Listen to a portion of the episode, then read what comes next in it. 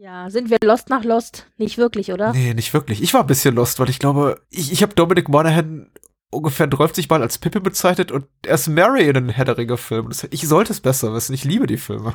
Viel wichtiger ist, ich habe gefühlt 100.000 Fragen zu Lost. Werden diese alle am Ende beantwortet? Das sage ich dir nicht, aber. ja, gut. Nimm die Fernbedienung in die Hand. Komm vorbei, zeig ihnen, dass wer an sie denkt. Ross und Rachel warten schon gespannt, wer heute einzieht und bei uns den Hut hinhängt. Michael, es geht los. Wo Schimanski mit Jack Bauer spielen geht. Mutter Beimer macht mal Ferien. Da wo niemand in Vergessenheit gerät. Hier in unserem kleinen Heim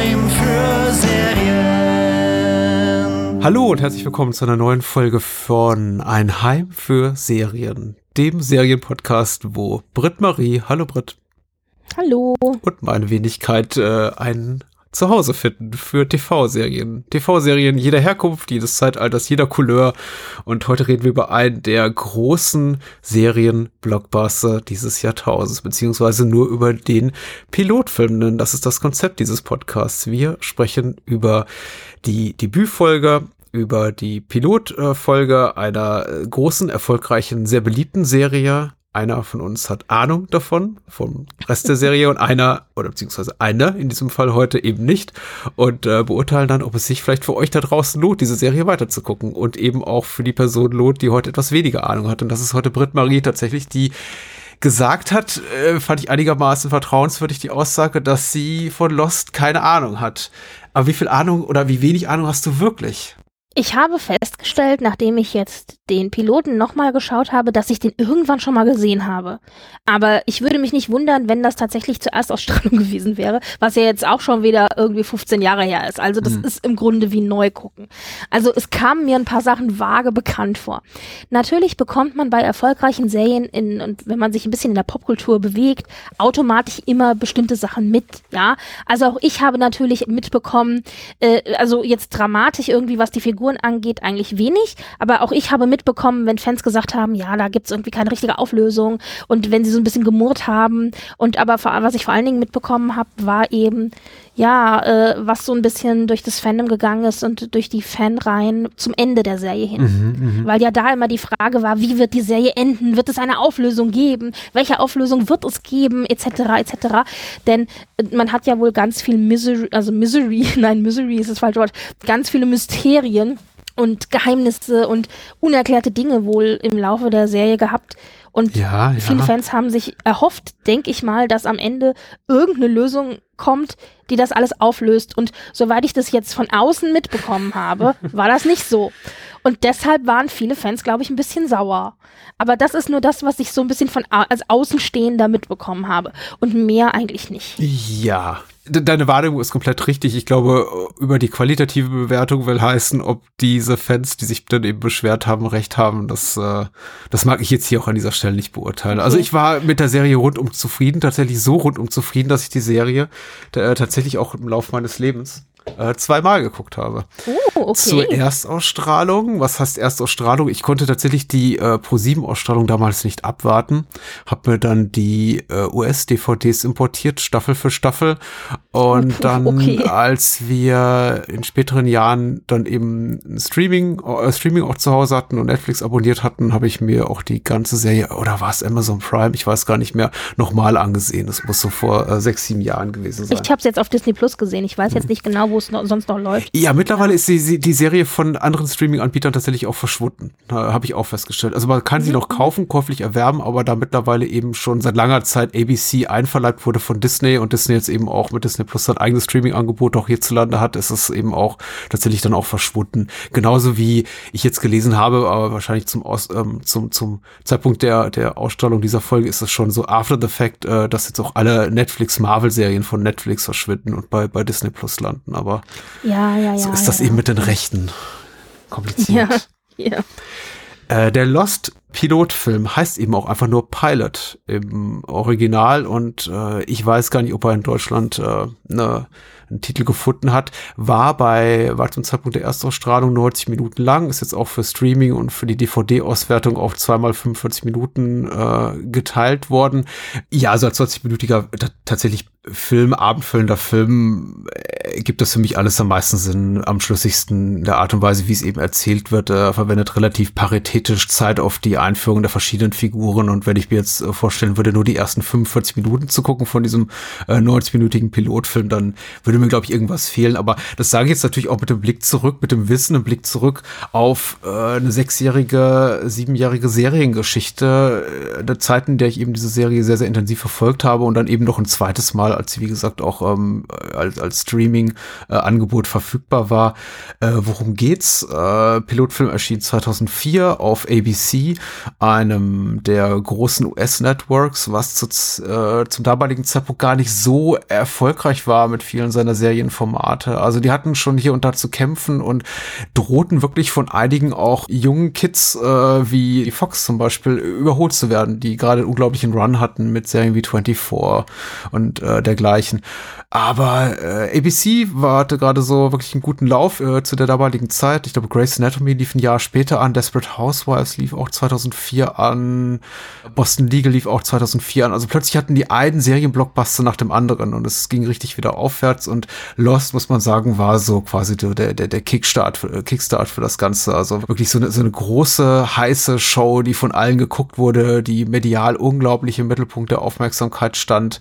Und also alle waren einfach sehr gespannt darauf, was kommt da. Und es war eben auch bekannt, dass ABC unglaublich viel Kohle locker gemacht hatte, um diesen Pilotfilm zu produzieren. Äh, Gerüchteküche sagt so um die 15 Millionen Dollar. Und damit war es zumindest so im Kontext des Network Television 2004. Ich glaube aber auch, auch äh, mit Blick auf Kabelkanäle der teuerste Pilotfilm, der jemals produziert wurde. Also wir befinden uns hier noch in einer Zeit vor wirklich so Mega-Budgets, wie sie dann 10, 15 Jahre später Shows wie ähm, äh, Westworld oder Game of Thrones und sowas abriefen, wo es dann plötzlich keine Seltenheit mehr war, dass man für eine reguläre Folge 12 bis 15 Millionen Dollar ausgab, einfach weil das so diese mega Blockbuster-Serien waren, die sich endlos gut vermarkten ließen über Merchandise, über Streaming-Rechte in alle Welt und so weiter und so fort. Also Lost war vor allen anderen Dingen eben eine Serie, die für den US äh, Network Television Markt äh, konzipiert war, nämlich quasi so als ja jugendfreies durch Werbung äh, finanziertes Entertainment. Also durfte auch nicht zu edgy sein, weil es eben nicht HBO. Die mussten eben andere Schauwerte bieten und der Schauwert hier von Lost war ebenso das ursprüngliche Konzept der Serie wir machen sowas wie Castaway, also der äh, Film von Robert Zemeckis mit Tom Hanks, äh, gepaart mit Elementen der Game Show Survivor. Also äh, setzen Leute auf eine Insel und lassen die quasi um ihr Überleben kämpfen und streuen noch so ein bisschen Herr der Fliegen rein. Das war die ursprüngliche ja. Idee von einem ABC Executive, der gesagt hat, hier, äh, schreibt mal ein Drehbuch. Diese Anweisung ging an Jeffrey Lieber, so heißt der Autor, der auch äh, das Konzept für die Serie entwickelte, was dann komplett umgeschrieben wurde, auch nochmal von J.J. Abrams äh, und Damon Lindelof. Äh, aber Jeffrey Lieber Lieber dafür äh, segnete mit einem äh, Created by Credit bis ans Ende seiner Karriere. Also ich glaube, der hat auch ordentlich Tantier für kassiert, obwohl er tatsächlich nach diesem ursprünglichen Konzept, was er geschrieben hat für Lost, nie mal wieder an der Serie mitgearbeitet hat. Ich glaube, da gab es auch einen Rechtsstreit, aber wer weiß das so genau. Also ich denke mal, die haben alle gut ausgesorgt, die anderen Beteiligten sowieso. J.J. Abrams habe ich bereits ähm, erwähnt. Ich glaube, der heute keiner weiteren großen Erklärung mehr bedarf, weil er mittlerweile einfach ein mega erfolgreicher Showrunner mehrerer erfolgreicher TV-Shows, ist aber eben auch ein erfolgreicher Producer und äh, Regisseur für Paramount gearbeitet hat, für, für ähm, Disney beziehungsweise Lucasfilm am Star Trek Reboot mitgewerkelt hat, ähm, mit den, ich glaube, ersten beiden Filmen auch als Regisseur und dann beim dritten, äh, zumindest in der Rolle auch äh, eines Produzenten. Mal gucken. Ich sag jetzt äh, die letzten Star drei Star Trek-Filme, aber wer weiß, wie viele noch kommen, bis äh, dass sich das hier jemand anhört. Also. Was ich definitiv sagen kann, zu dem Zeitpunkt, zu dem wir, zu dem wir diese Folge das erste Mal ausstrahlen, gibt es, ist der vierte noch nicht fertig gedreht, aber es wird einen vierten geben. Es wird einen vierten geben, okay, okay. Ja. Aber gibt es den vierten nicht schon ewig lange? Also wurde ich zwischenzeitlich sogar mal gesagt, äh, nein, ich Tarantino meinte, macht den? Im JJ, äh, nein, ich meinte in der in der Kelvin Timeline, also in der JJ Abrams Timeline ah. sozusagen, wird es einen vierten geben. Der Tar Tarantino Track ist tot. der ist definitiv gestorben. Zum Glück, ja.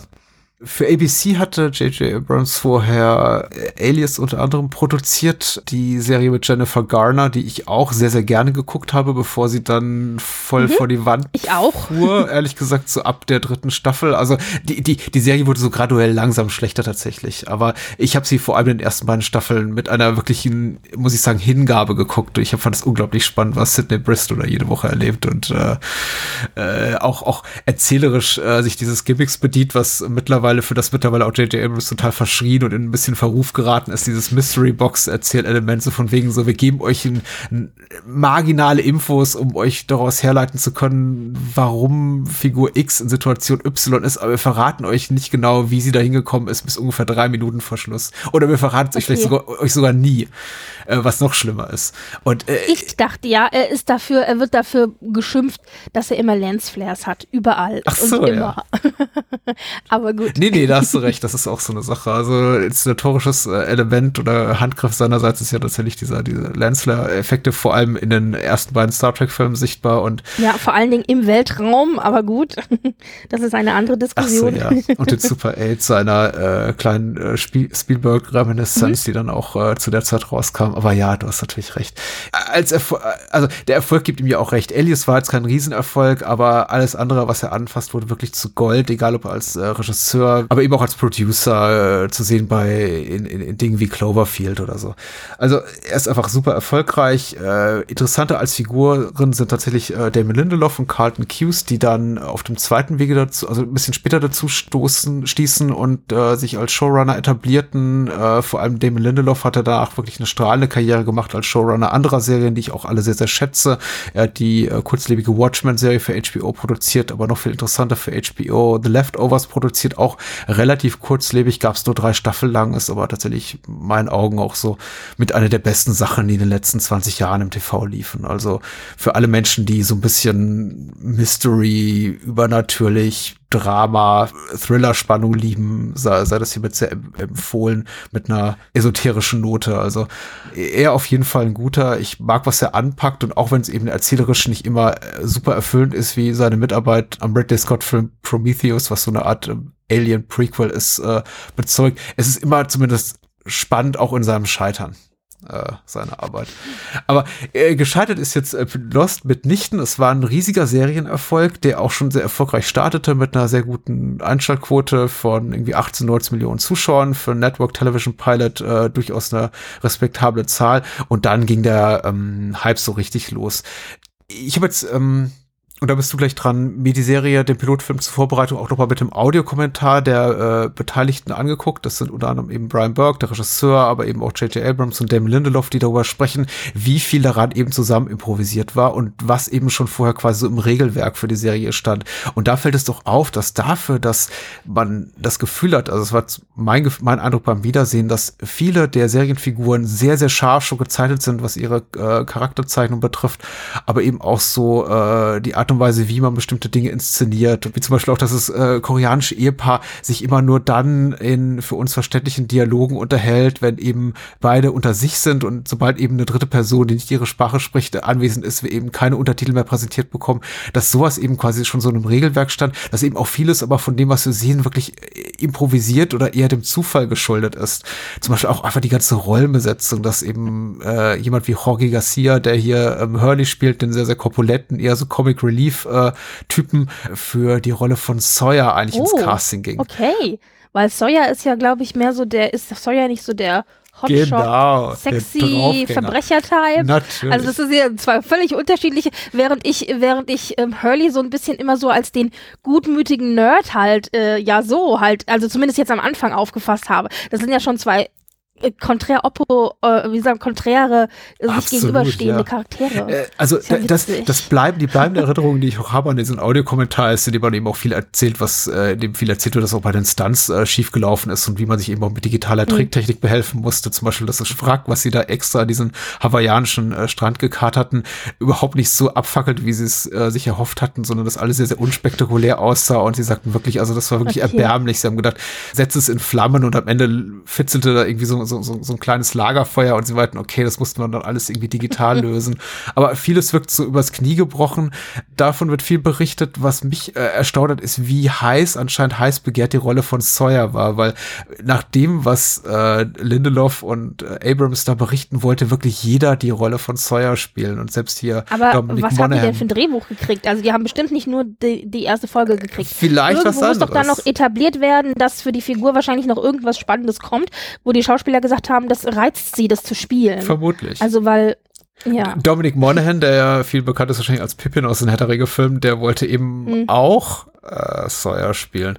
Also sorry, aber wer möchte einen, wer möchte einen kiffenden, äh, ex-erfolgreichen Ex-Band-Bassisten spielen? Also, das verstehe ich. Ich war, ja, die Rolle wurde nochmal umgeschrieben. Also sie war eher so als alternde äh, Rockstar-Figur Typ Johnny Cash in sein letzten Lebensjahr angelegt okay. und äh, nachdem eben wohl ein Mensch, wer auch immer, gesagt hat nach dem Casting, okay, der Typ wäre ja gut dafür, aber 30 Jahre zu jung hat man die dann eben umgeschrieben als so eine Art, ja, äh, drittklassige Variante von Nirvana und äh, Pippin, wollte ich schon sagen, Dominic Monaghan ist eben ähm, Mitglied darin in dieser Band, wie auch immer. Also da ist einiges auch eher dem Zufall geschuldet, wie sie es eben entwickelt hat. Dafür wirkt das aber, finde ich, dieser ganze Pilotfilm relativ sattelfest.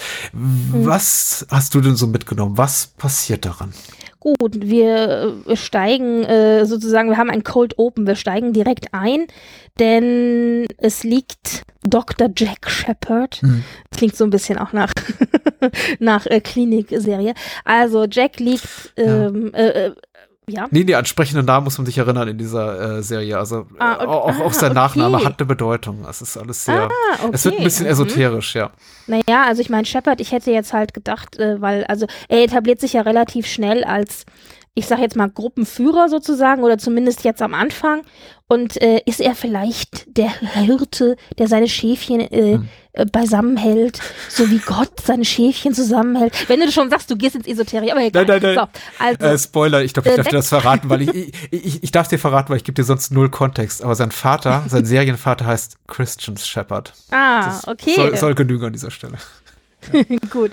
Also, Subtilität ist nicht die Stärke der Serie. Ja. Okay, Jack wacht auf. Ach, vielleicht hätte ich mir dann die Namen doch noch mal ein bisschen an, besser angucken sollen. Aber egal. Also, Jack wacht auf, äh, ist verletzt, liegt irgendwie äh, im Dschungel und es stellt sich relativ schnell raus, dass es wohl ein Flugzeugunglück gegeben hat. Sie sind irgendwo auf, ich sag jetzt mal, einer einsamen Insel abgestürzt. Wir vermuten, es ist eine einsame Insel irgendwo. Und jetzt geht es eigentlich wirklich darum, wir werden direkt reingeschmissen, dass die Leute, die da jetzt abgestürzt sind, langsam zu sich kommen, beziehungsweise gucken müssen, wo sind sie, wer, wer ist hier noch um mich rum. Die Verletzten müssen eingesammelt werden, versorgt werden. Man muss versuchen, eben, ähm, ja, vielleicht auch das Feuer zu löschen. Also da ist noch so eine halbe Turbine, die am Laufen ist und das Wrack ist irgendwie in zwei Teile gebrochen und ein Teil brennt auch noch. Also man ist sozusagen sofort in so, ein, in so eine Zerstörungsszene, wird man geschmissen. Und darum geht es dann im Grunde. Also die Gruppe, es werden verschiedene Mitglieder vorgestellt, also vermeintlich die Passagiere eben des Flugzeuges. Und man kriegt so ein bisschen äh, von denen äh, ein bisschen was mit. Immer nur so eine Kleinigkeit, also jeder Figur werden immer so ein paar Minuten gewidmet, aber im eigentlichen Mittelpunkt steht eben Jack, der wohl äh, medizinische Kenntnisse hat und deswegen äh, als Doktor fungiert. Hier wird schon in der Geschichte ein bisschen versucht, glaube ich, zu erzählen äh, oder zu etablieren, um äh, zu gucken, wo sind wir und wie kommen wir hier weg? Also natürlich klar, es geht in erster Linie darum, erstmal die ganzen Verletzten zu versorgen und sowas zu etablieren wie, wo schlafe ich, wo Mhm. gibt's Wasser, gibt's was zu essen, haben wir Feuer, also so die Basissachen natürlich, also das eigentliche Überleben und dann im nächsten Schritt eben aber auch, wo sind wir, können wir ein Notsignal absetzen, etc. etc. Und dabei äh, stolpern sie über die eine oder andere, ja, äh, etwas seltsame Geschichte, wie zum Beispiel die Tatsache, dass sie versuchen zu funken und dann feststellen, dass ja tatsächlich, äh, also dass sie das ein Funksignal auffangen, was wohl ein Notrufsignal ist von einer Person, die auf dieser Insel abgestürzt ist Und dieses Notrufsignal läuft wohl schon seit 16 Jahren immer wieder in Dauerschleife auf diesem Funkkanal und man weiß jetzt nicht, ist die Person jemals gerettet worden oder ist die vielleicht auf der Insel gestorben. Offensichtlich gab es noch andere Personen, das hört man aus dem Funkspruch raus, die Mhm. auf der Insel aber alle gestorben sind. Das heißt, wenn seit 16 Jahren hier einer auf Rettung wartet und auf der Insel einfach weggestorben ist, dann ist die Wahrscheinlichkeit, dass diese Gruppe gerettet wird, wahrscheinlich auch relativ gering. Mhm, mhm. Also solche Dinge, ja, so und dann haben wir natürlich noch eine weitere Geschichte, nämlich, dass da irgendwas noch auf der Insel ist, unabhängig von dieser Gruppe, die da abgestürzt ist, was lebensbedrohlich ist wahrscheinlich, man weiß es nicht so genau. Also es sieht so ein bisschen aus, als hätte Godzilla unsichtbar gemacht und den dann so durch den Wald laufen lassen. Also es bewegen sich Bäume und man hört irgendwie Geräusche und irgendwie ja. Also irgendwas Unheimliches äh, jagt äh, die vielleicht auch oder belauert diese Gruppe auch. Und man denkt dann zwischendrin, ah okay, es hat sich gerade gelöst, es war ein Bär, der äh, sie belauert hat, weil dann tatsächlich auch ein Bär zur Strecke gebracht wird. Und dann stellt sich aber raus, oh mein Gott, geheimnisvoll, es ist ein Polarbär. Was macht denn bitte ein Eisbär? Auf einer Südseeinsel. ja, also und so werden schon einige Dinge ähm, gezeigt. Ähm, also irgendwas geht da nicht mit rechten Dingen zu und man weiß aber nicht was. Und man möchte also auf der einen Seite gerne wissen, was sind die ganzen Geheimnisse und was sind die Gründe und was steckt dahinter. Und auf der anderen Seite natürlich aber auch, was sind das für Figuren und was haben die für Lebensläufe und sind sie tatsächlich auch diejenigen, die sie, die sie vorgeben zu sein. Also ich glaube, da sind auch einige dabei, die das nicht sind. Und bei einer Figur kriegen wir das ja dann auch tatsächlich direkt mit, nämlich bei Kate, die ja eigentlich so als gute Figur etabliert wird und wo sich am Ende herausstellt, die war auf dem Weg ins Gefängnis. Also die ist eigentlich kriminell. Und, und, und damit ähm, Das war jetzt sehr ausführlich, aber. nee, überhaupt nicht ja. ausführlich. Ich finde tatsächlich auch ein guter Schlusspunkt, weil für, für mich auch diese ganze Geschichte rund um Kate und darum, dass sie eben nicht freiwillig an Bord dieses äh, Oceanic Airline äh, Flug, Fluges saß, sondern eben überführt wurde in ein Gefängnis von einem FBI-Agenten, zeigt, worin Lost eigentlich ganz gut ist oder Lost zumindest gut war, wenn Lost wirklich zu seinen Stärken gefunden hatte. Und das haben sie nicht über die gesamte Runtime geschafft, also über die gesamte Serienlaufzeit. Es gab auch immer mal wieder so Hänger, wo man das Gefühl hat, okay, für jede Antwort, die ihr mir gebt, äh, werft ihr tausend neue- neue Fragen ins Getriebe und das ist wirklich frustrierend, einfach sich die Serie anzugucken. Aber hier finde ich tatsächlich auch wirklich gut, dass sie an ein, zwei Stellen auch schon mysteriöse Handlungsentwicklungen auch auflösen, wie zum Beispiel die Geschichte rund um Kate, dass sie wirklich sagen, okay, wir geben euch das. Also wir machen jetzt irgendwie kein Geheimnis draus bis Folge 8 oder 10, äh, warum sie so nervös die ganze Zeit auf diesen verblutenden Typen da am Boden guckt, sondern Ja. sagen euch, das war eben so und so. Warum sie genau eben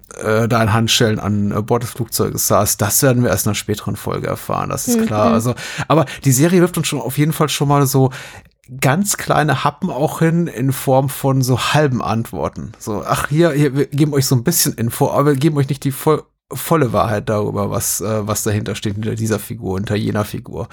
Wir, wir erfahren einiges, aber eben nicht alles. Und tatsächlich, also, ich, ich glaube, das war auch mit einer der Gründe, warum ich das jetzt abseits von den wirklich tollen Schauwerten, die der Pilotfilm einfach hat, weil da passiert einfach mehr so in, in, in Sachen Spezialeffekte als vieles äh, von dem, was ich so 2004 im Fernsehen normalerweise serviert bekam. Also abstürzende Flugzeuge waren jetzt wirklich nicht das, was man normalerweise in einer stinknormalen Vorabendserie saß, äh, sah. Da steckt schon auf jeden Fall viel, viel Geld hinter und viel Produktionsaufwand. Also abgesehen davon war dieses Erzählerische, dass ich wirklich das Gefühl hatte, oh, ich will mehr wissen, der Grund, warum ich dran geblieben bin und dann auch ich möchte sagen, so bis äh, sechs Staffeln gab es, bis inklusive Staffel 4 wirklich ähm, sehr, sehr passioniert dabei war. Also für mich liegt tatsächlich der Reiz jetzt hier äh, für Hm. diesen ersten Teil in den, in den Charakteren. Also, dass ich einfach wissen möchte, wer sind die und sind die wirklich diejenigen, die sich vorgeben zu sein? Und wenn nicht, warum nicht? Oder sind sie vielleicht auch in irgendwie in diese ganze Geschichte involviert? Ich bin mir noch nicht so sicher, ob ich den Supernatural-Teil so gut finde. Also das mit dem Eisbären, das fand ich, das fand ich gut. Also dieses Moment, das ist nicht nur ein Bär, das ist ein Eisbär, ja. Äh, Also es war so, uh, aber diesen ganzen Raschel, Raschel, da rennt ein unsichtbares Vieh durch den Dschungel, das fand ich irgendwie doof. Weiß nicht. Ja. Ja. Naja, gut. Das, das kannst du auch doof finden, tatsächlich. Das ist ja auch ein, glaube ich, gro großer Punkt der Frustration für viele Menschen gewesen, die diese Serie geguckt haben. Und ich glaube, ich spoilere nichts, wenn ich sage, die Serie tut jetzt einen Teufel und löst sowas gleich in Staffel in Folge zwei oder drei oder fünf oder zehn auf. Also das Ich ist fürchte, es wird nie aufgelöst, oder? Ja. Also das ist ja, glaube ich, ist es nicht das gewesen, wo die Fans dann so sauer waren und gesagt haben, toll, und dann haben sie hier tausend Storylines so und ich warte bis heute, wer in Staffel 1 das Monster war, das durch die Bäume gerannt ist. So nach dem Motto, oder? Ja, ich glaube, die, die Serie, also ein bisschen vorweggreifend, ohne jetzt was zu verraten, weil ich möchte tatsächlich niemanden die Serie Ja, natürlich. ver verderben, die oder der sie noch nie gesehen hat. Aber äh, es ist natürlich einerseits unglaublich reizvoll, weil es einen sehr, sehr lange bei der Stange hält. Dieses, oh, was ist dies? Oh, das ist aber merkwürdig, damit hätte ich nie gerechnet. Hoffentlich lösen sie das eine, eines Tages auf. Es ist ein schmaler Grad zwischen dem eben äh, Reize schaffen und eben Sachen auch äh, befriedigend auflösen. Und äh, für mich die wirklich Serie gewordene Verkörperung des äh, alten und altgedienten und alt abgeschmackten Spruchs irgendwie der Weg ist das Ziel. Also das Ziel, dass sich das Ende der Serie erfüllt nicht meine all die Erwartungshaltung, die die Serie in mir aufgebaut hat über die Jahre, aber wie sie das getan hat, ist eben tatsächlich relativ gut. Und klar, dieser Eisbär gehört dazu. Also der Eisbär ist tatsächlich auch schon eines von diesen Der ist auch so leicht ikonisch schon, gell? ja, Ausrufezeichen, also Momenten, auch für die die Serie bekannt ist, hast du absolut recht. Also selbst wenn du die, sie nur so peripher wahrgenommen hast über, sagen wir mal, Twitter oder Facebook oder sonst was Diskurs und irgendwelchen Foren oder irgendwie im Freundeskreis am, am Kaffeeautomaten bei der Arbeit oder so, wenn man sich darüber unterhalten hat, selbst dann hört man eben so Sachen so wie, was, wie, ach, der Eisbär und irgendwie der, der, der, der Rauch und irgendwie der, der, der Schacht und sowas. Also es fallen so Worte, wo man denkt, aha, okay. mhm. Das ist genauso wie wenn man nie Game of Thrones gesehen hat und dann irgendwie Genau. Menschen von, von einer bestimmten Hochzeit sprechen oder so. Ja, ja, ja. Das ist, das ist das, was ich meinte mit, man kommt halt einfach nicht drum rum bei so popkulturellen, ich sag jetzt mal Phänomenen, wo viele Leute drüber reden, die viele Leute sich angucken, anhören, lesen etc. Man kommt nicht drum rum, einfach Dinge mitzukriegen, auch wenn man es selbst nicht aktiv guckt. Ja, so war das bei Lost dann für mich auch tatsächlich. Deswegen, ich habe auch so ein bisschen mit halbem Auge, mit halbem Ohr mitbekommen, wer denn dann an Figuren ähm, wichtig wird. Also deswegen war das jetzt ein bisschen schwierig. Ich, also bei einigen wusste ich, die, die werden noch wichtig. Also ich meine, bei Jack wusste ich, der wird noch wichtig, wobei ich mir nicht sicher bin, wie lange. Also ich glaube, der ist, ich glaube, der ist nicht die ganze Serie dabei, oder? Ja. Aber egal. Ich werde es dir nicht verraten, aber im Ja, ersten und- Drehbuchentwurf sollte er schon im Pilotfilm sterben. Ja. Ha, okay. Naja, und Kate ist, glaube ich, auch wichtig. Und dann aber auch so Figuren wie Said und John, John, John Locke Mhm. und äh, äh, Hurley und Sawyer und aber auch dieses koreanische Ehepaar. Ich, also ich weiß, dass sie sehr lange dabei war, ob er dann auch genauso lange dabei war oder so, aber äh, und auch äh, Dominic Monaghan, also Charlie, Mhm. das und so, das weiß ich. Wo ich es tatsächlich nicht mehr weiß, ist, ob Ian Sommerhelder, äh, also Boone, ob der so lange dabei war. Ich bilde mir ein, ich wüsste das eigentlich, weil eigentlich, wenn so ein Schönling dabei ist, dann merke ich mir sowas. Aber bei dem, bei dem habe ich es jetzt gar nicht so auf dem Plan mehr, ob der wirklich so lange dabei war. Also so bei so ein paar Figuren weiß ich, die waren relativ lange dabei. Aber na gut, äh, wie lang, wie lang ist das gelaufen? Was hast du gesagt? Wie viele Staffeln hatte das Ding? Sechs Staffeln. Sechs. Siehst du, ich hatte also lustigerweise gefühlt 20, ja. Denn irgendwie alle haben sich immer drüber unterhalten und so. Dass das Ding jetzt nur sechs hatte, das finde ich gerade auch ein bisschen überraschend. Also da könnte man ja vielleicht sich überlegen, ob man es nicht doch nochmal in Angriff nimmt. Aber wie gesagt, gefühlt hatte ich immer das Gefühl, das Ding hat irgendwie 50 Staffeln und Ja. sind ewig, die sind ewig auf dieser Insel, die ganze Zeit nur auf dieser Insel. Es So halt. ist so auf der Grenze. Ich tue mich immer ein bisschen schwer damit, tatsächlich Serien zu empfehlen, die unglaublich viele Folgen haben, wo man wirklich sagen Ja. muss, äh, wenn du diese Serie jetzt noch nachholen willst, dann musst du dir Monate im Voraus freischaffen oder einfach dich mit der Tatsache abfinden, dass du jetzt Jahre daran sitzen wirst, diese Serie nachzuholen. Ich finde, Lost mit seinen 121 Episoden ist noch machbar. Es sind zwar so Network-Television-Staffeln, das heißt, einige sind auch richtig lang mit über 20 Folgen, so wie es eben damals noch häufiger der Fall war. Mittlerweile Ja, produziert man kaum noch so lange Staffeln. Ich gehe mit ambivalenten Gefühlen ran, so von wegen, äh, soll ich das wirklich weiterempfehlen oder nicht, weil ich, ich, ich weiß, diese Serie kann nach heutigen Maßstäben manchmal hier und da schwer zu gucken sein, weil man sich dann eben doch denkt, Mhm. wieso erzählen jetzt diese Geschichte oder warum kriegt jetzt Figur X eine einzelne Folge äh, gewidmet und das ist Ja. ja das Konzept der Serie, dass quasi jede Folge eine Figur im Mittelpunkt steht und ihre eigenen Flashbacks kriegt. Und Spuren davon sehen wir hier bereits im Pilotfilm, der eben zwei größere Flashback-Sequenzen hat oder drei. Da fragt man sich schon das öftere Mal, warum dauert das alles so lange? Und äh, es dauert eine Zeit lang auch in dieser Serie, bis sie auch Figuren einfach rausschreiben oder umbringen, weil sie sagen, das äh, führt gerade nirgendwo hin. Also nach einem zeitgenössischen Geschmäckle gemessen daran werden bestimmt einige Menschen sagen, oh, das ist mir alles zu viel. Naja, ich war wirklich versucht, mich jetzt dann, nachdem ich den Piloten nochmal geschaut habe oder die erste Folge oder die ersten zwei geschaut habe, mich wirklich hinzusetzen und einfach mal nachzulesen, weil ich bin da so neugierig jetzt, was die einzelnen Charaktere angeht. Aber mir würde es schon reißen, reichen, wenn dann jemand sagt, okay, pass auf, also Figur A heiratet, kriegt ein Kind, löst das Mysterium, stirbt. So. Figur B äh, verliebt sich in A, hat eine Dreiecksbeziehung mit B, wird von C in Eifersucht ermordet und ist raus. Also das würde mir schon völlig reichen, so in so, so Eckdaten. Aber ich muss irgendwo mal gucken. Es gibt bestimmt sowas wie ein Lost Wiki oder wo man sich so durchlesen kann. so durch warum willst du das tun? Warum willst du dir das Spaß ich möchte verderben? das gerne wissen. Also, okay. ich, ich weiß nicht, weil ich glaub, zu neugierig bin, sechs Staffeln durchzugucken, bevor ich das weiß. Ach so, ach so, ach so, ach so. Naja, Ich weiß es nicht. Also Keine die, Ahnung. die, was, was tatsächlich relativ, das, das mögen jetzt Menschen irgendwie positiv wie negativ bewerten, da kann man sich ja mit unterschiedlichem Blick drauf, drauf gucken, ist äh, das, was sie hier so sehen als äh, zentrale Figuren, also die Figuren, die wirklich hier einfach mehr Aufmerksamkeit erfahren und ganz offensichtlich auch als Hauptfiguren der Serie etabliert werden. Das sind eben äh, Jack, Kate, äh, Sawyer, John Locke, der von Terry O'Quinn gespielt wird, mit dem J.J. Abrams auch schon bei Alias zusammengearbeitet hatte. Äh, da haben wir eben noch äh, Hugo, Said äh, und Jin und Soon. Das sind schon so die Figuren und dann noch Charlie und, natürlich. Und Sawyer, oder? äh, Sawyer hatte ich schon erwähnt. Ah, du schon Also okay. die bleiben uns auch sehr lange erhalten. Also da muss man sich keine Sorgen Ja. machen, dass die jetzt in Staffel 2 plötzlich überraschenderweise umkommen. Das, Okay, was ist mit Claire? Ich, also die dachte ich, bleibt auch lange äh, die erhalten. Schwangere. Hm? Ja, genau. Ja. Und Boone weiß ich halt nicht. Und aber Boons Schwester, die glaube ich stirbt sehr schnell. Mhm. Behaupte ich jetzt einfach mal. Und also wer sich sonnt, während um sie rum Leute sterben, der gehört auch rausgeschrieben. und aber wir haben dann auch so ein paar andere Figuren. Was ist denn mit diesem, mm, ähm, nee, oder was ist denn mit Rose? Das ist die äh, äh, hat Jack ja extra gerettet. Äh, Ich denke mir, wenn man, wenn man sich die Mühe macht, die Figur extra zu retten, vielleicht spielt sie dann doch noch eine Rolle. Und was ist mit Michael und seinem Sohn? Äh, Beziehungsweise und was ist mit dem Sohn? Taucht der überhaupt noch mal auf? Und Ich- der Hund und ja.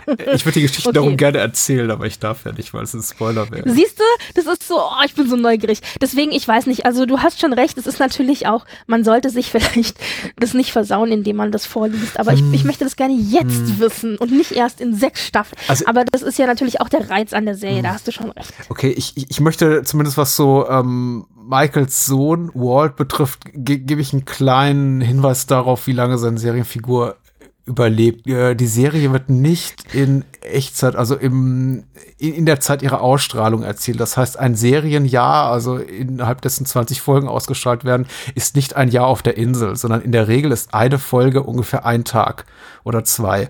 Das heißt, am Ende von Staffel 1 bist du Pi mal Daumen bei Mhm. Tag durch. 30 oder so.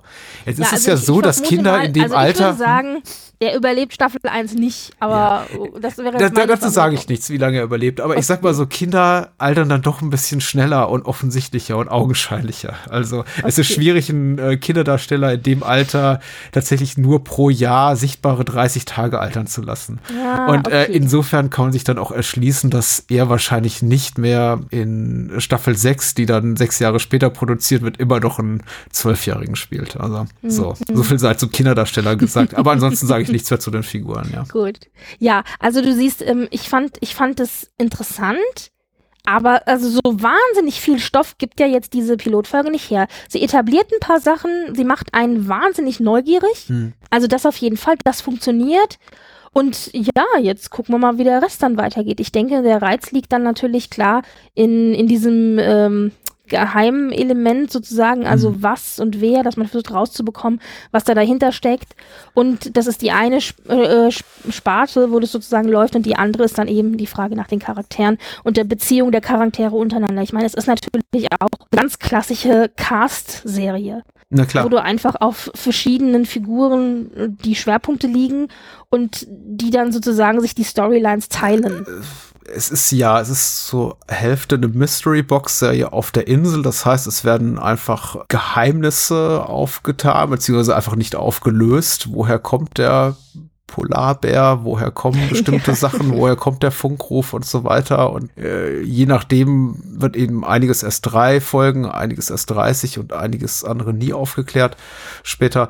Und zur anderen Hälfte gibt es eben diese Flashback-Erzählung über die einzelnen Figuren. Und insofern hat das schon so Suchtpotenzial, weil das sieht man jetzt hier im Pilotfilm nicht, da muss ich ein bisschen vorweggreifen, aber es ist auch wirklich kein Spoiler im eigentlichen Sinne, dass wir jede Woche quasi die Geschichte einer anderen Person haben. Und da mhm. hängt es dann eben ein bisschen davon ab, wie viel Bock hast du auf die jeweilige äh, Figur ja. und auch die Schauspieler dahinter. Und wenn du zum Beispiel von vornherein sagst, oh, Sawyer kann ich nicht leiden und äh, Kate ist doof, dann wirst du auch keinen Spaß dran haben, wenn eben die obligatorischen zwei Kate-Folgen pro Staffel kommen, in denen ihre, eben ihre, ihre, ihr Background dann erzählt wird.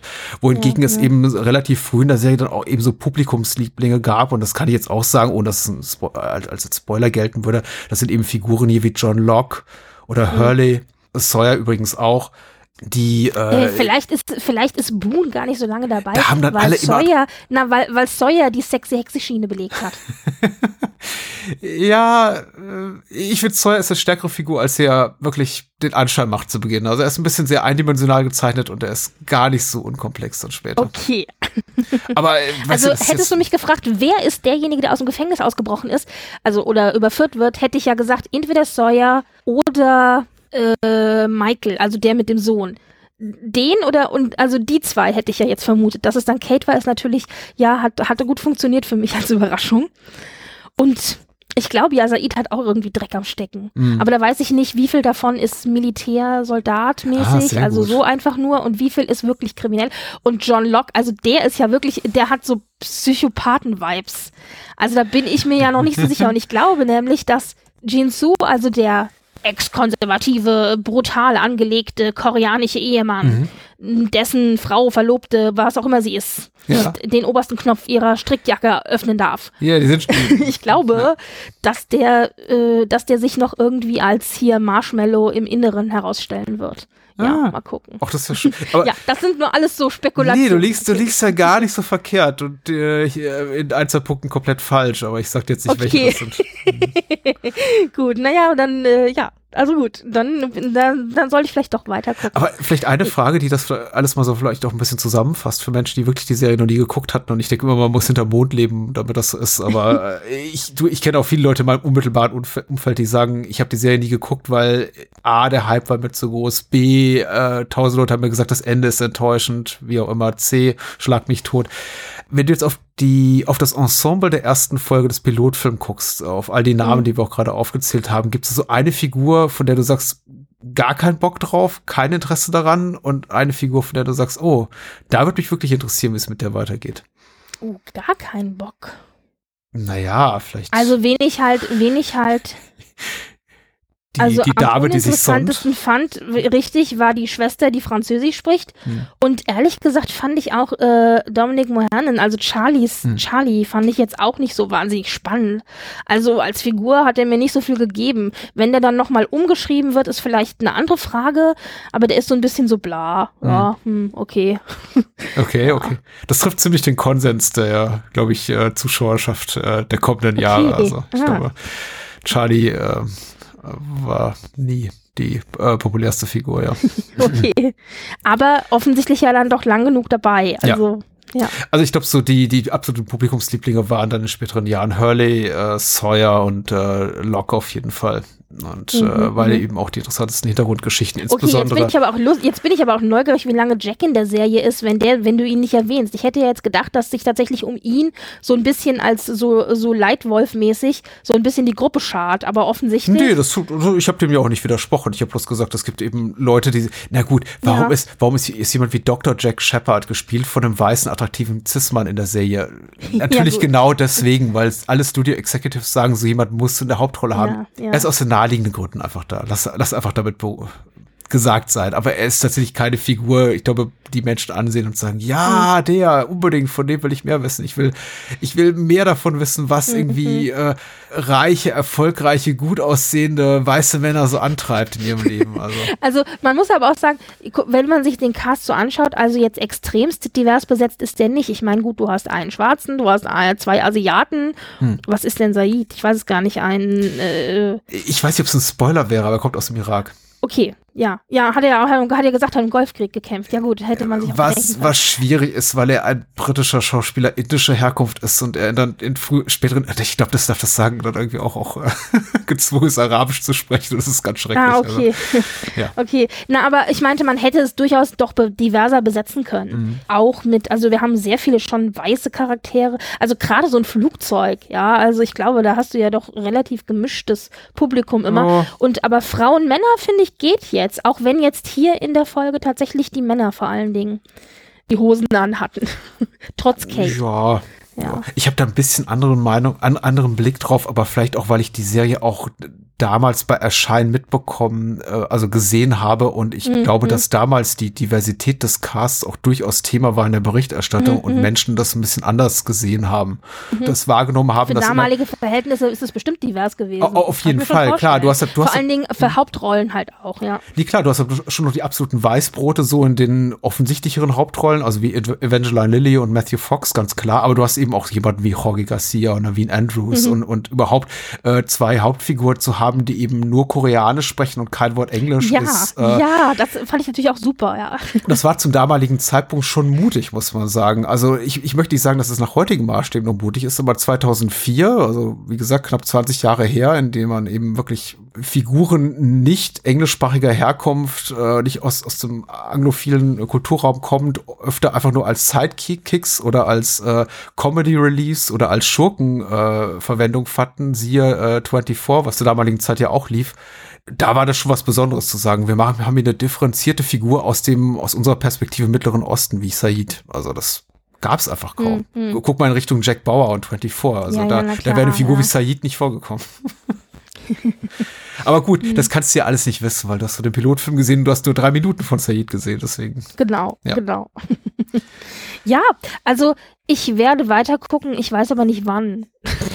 also es ist jetzt nicht so, also dadurch, dass ich gerne einfach jetzt alles wissen möchte, hm. äh, schiebe ich es vielleicht noch ein bisschen auf die lange Bank. Ich, ja. ich würde Menschen, die mit sich ringen und sagen, ich weiß nicht, wie weit ich gucken muss. Der Pilotfilm hat mich jetzt irgendwie schon ein bisschen angefixt, aber bin ich mir so hundertprozentig sicher, ob ich das äh, weiter gucken möchte, empfehle ich zumindest bis Walkabout zu gucken. Walkabout ist die zweite Episode nach dem Pilotfilm, also die dritte in der Serienausstrahlung wiederum inszeniert von Jack Bender nach einem Drehbuch von David Fury, der äh, auch viel für Buffy das, geschrieben gesagt, hat. Die dritte Folge ist das? Das ist die dritte Folge, ja. Also die, die jetzt dann kommt. Oder ist es dann Es kommt noch eine danach, danach und die übernächste ist dann Walkabout. Ah, okay. Und die mhm. dreht sich hauptsächlich um Locke, also die von Terry O'Quinn gespielte Figur. Mhm, mhm, die ist für mich so tatsächlich ein erstes wirkliches Highlight der ersten Staffel. Und wer danach sagt, ich habe immer noch keinen Bock, da kann man sich auch verabschieden, ganz was. ehrlich. Nee, danach kann, nee, verpasst vielleicht auch nichts, ist auch in Ordnung. Aber dann, weißt du, ich glaube einfach, einfach, es ist ein qualitatives Ausrufezeichen der ersten Staffel und wer selbst danach sagt, oh, bin immer noch nicht dabei, dann kann man es auch sein lassen. Aber zumindest bis äh, Walkabout sollte man kommen. Und die mhm, kommt ja schon mhm. bald, wie gesagt, also zwei Folgen später. Ja gut, dann nehmen wir das doch so mit, oder? Ja, machen wir. Ich äh, nehme das auch so mit und dann und dann dann gucken wir mal. Gucken wir mal. Jo.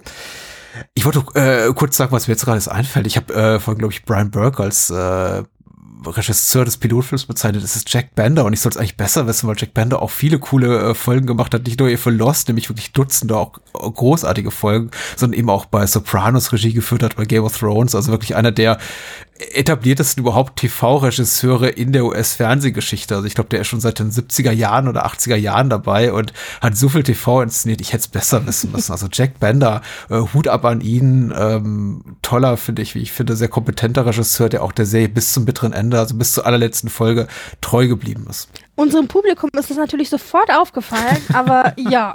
Okay. Ich war so, ja, hm, ja. okay, ich nehme es Ist auch egal, ist auch egal. Namen, das alles, alles diese Jacks, und Rauch. Jacks und Davids und Chrises und wie sie alle heißen, alle weg damit. ich freue mich, dass du zumindest den Wagenversuch unternehmen wirst, die Serie weiterzugucken. Also ich gucke auf jeden Fall bis nach drei. Okay. Und danach, danach entscheide ich mich dann nochmal. dann lasse ich dich wissen. Alles klar. Wir hören uns äh, bald Sehr wieder gut. im Heim für Serien. Ich danke euch da draußen. Bye bye. Bis denn. Tschüss.